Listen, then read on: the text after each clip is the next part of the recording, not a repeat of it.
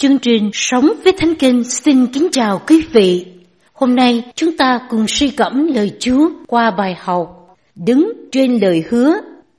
Lời của Chúa được chép trong sách Hebrew đoạn 6 từ câu 13 đến câu 18. Khi Đức Chúa Trời hứa cùng Abraham, và vì không thể chỉ đấng nào lớn hơn, nên Ngài chỉ chính mình Ngài mà thề với người rằng, chắc ta sẽ ban phước cho ngươi nhiều và khiến hậu tự ngươi sanh sản đông thêm. Ấy, Abraham đã nhịn nhục đợi chờ như vậy, rồi mới được điều đã hứa. Người ta thường mượn danh một đấng lớn hơn mình mà thề. Phàm có cãi lấy điều gì thì lấy lời thề mà định. Đức Chúa Trời cũng vậy. Muốn càng tỏ ra cho những kẻ hưởng lời hứa biết ý định Ngài là chắc chắn không thay đổi thì dùng lời thề. Hầu cho nhờ hai điều chẳng thay đổi đó. Và về hai điều ấy, Đức Chúa Trời chẳng có thể nói dối, mà chúng ta tìm được sự yên ủi lớn mạnh là kẻ đã trốn đến nơi ẩn náu mà cầm lấy sự trông cậy đã đặt trước mặt chúng ta. Câu gốc suy cẩm trong Hebrew đoạn 6 câu 17 Đức Chúa Trời cũng vậy, muốn càng tỏ ra cho những kẻ hưởng lời hứa, biết ý định Ngài là chắc chắn không thay đổi, thì dùng lời thề Chúng ta cùng nhau suy cẩm những câu hỏi sau đây. Đức Chúa Trời hứa gì và thề gì với ông Abraham? Cho biết đáp ứng của ông Abraham và kết quả ông nhận được. Việc Chúa giữ lời hứa với ông Abraham có ý nghĩa gì với bạn? Kính thưa quý vị, Đức Chúa Trời đã hứa với ông Abraham nhiều lần về việc Ngài sẽ làm cho dòng dõi ông thêm nhiều thành một dân tộc lớn mạnh. Chúa hứa có nghĩa là Ngài cam kết sẽ thực hiện đúng như những gì Ngài đã phán. Trong những mối liên hệ xã hội có biết bao nhiêu lời hứa được đưa ra, nhưng thực tế hứa thật nhiều, thức hứa cũng thật nhiều, làm cho người ta không còn coi trọng lời hứa. Vì vậy, nhiều người dùng đến lời thề.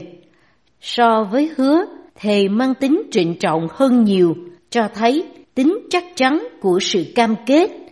Khi hứa, người ta có thể hứa suông, nhưng khi thề, người ta thường nhắc đến danh của thần linh, tổ tiên hay điều gì đó thiêng liêng để bảo đảm. Trong câu 14, vì không có ai thiêng liêng lớn lao hơn, nên Đức Chúa Trời đã dùng chính danh Ngài để thề với ông Abraham rằng, chắc ta sẽ ban phước cho ngươi nhiều và khiến hậu tự ngươi sinh sản đông thêm. Biết rõ bản tính của Đức Chúa Trời, nên ông Abraham đã nhịn nhục đợi chờ như vậy, rồi mới được điều đã hứa. Thật ra, ông đã chờ đợi 25 năm để kinh nghiệm điều Chúa đã hứa. Đó là khi cậu bé Isaac được sinh ra lúc ông đã 100 tuổi. Dù có những lúc yếu đuối và tự quyết định như trường hợp sinh cậu Ismael, nhưng ông Abraham vẫn luôn tin cậy lời hứa của Chúa. Đỉnh điểm là việc ông bằng lòng dân cầu Isaac làm sinh tế để bày tỏ lòng tin cậy hoàn toàn của ông nơi Chúa. Chúa thành tín, Ngài không chỉ gìn giữ mạng sống của cậu Isaac mà còn làm cho dòng dõi ông được lớn mạnh, về sau được nhận lấy xứ Canaan làm cơ nghiệp. Không những vậy, trong Galati đoạn 3 câu 29, sứ đồ Phaolô còn cho biết tất cả những ai tin Chúa Giêsu đều là dòng dõi Abraham. Đức Chúa Trời đã hứa, đã thề với ông Abraham và Ngài đã làm thành. Ngài là Đức Chúa Trời không thể nói dối. Vậy nên, chúng ta là những người chạy đến ẩn náu nơi Ngài, được sự an ủi lớn và nắm chắc niềm hy vọng đã đặt trước mặt mình. Chúa Giêsu là nơi ẩn náu của chúng ta. Trong Ngài, mọi tội lỗi của chúng ta được tha thứ và sự cứu rỗi được bảo đảm cách chắc chắn. Vậy nên, chúng ta có được niềm an ủi lớn có thể nắm chắc niềm hy vọng về một ngày trong tương lai chúng ta sẽ ở với Chúa trong nước vĩnh hằng của Ngài. Hôm nay, bạn sẽ đứng trên lời hứa nào của Chúa để được sự an ủi lớn và nắm chắc niềm hy vọng.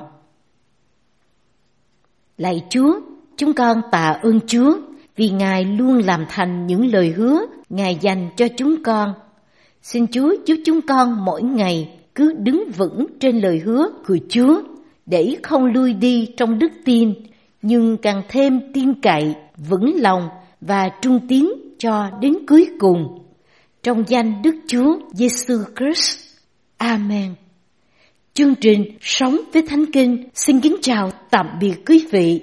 Hẹn gặp lại quý vị trong chương trình ngày mai.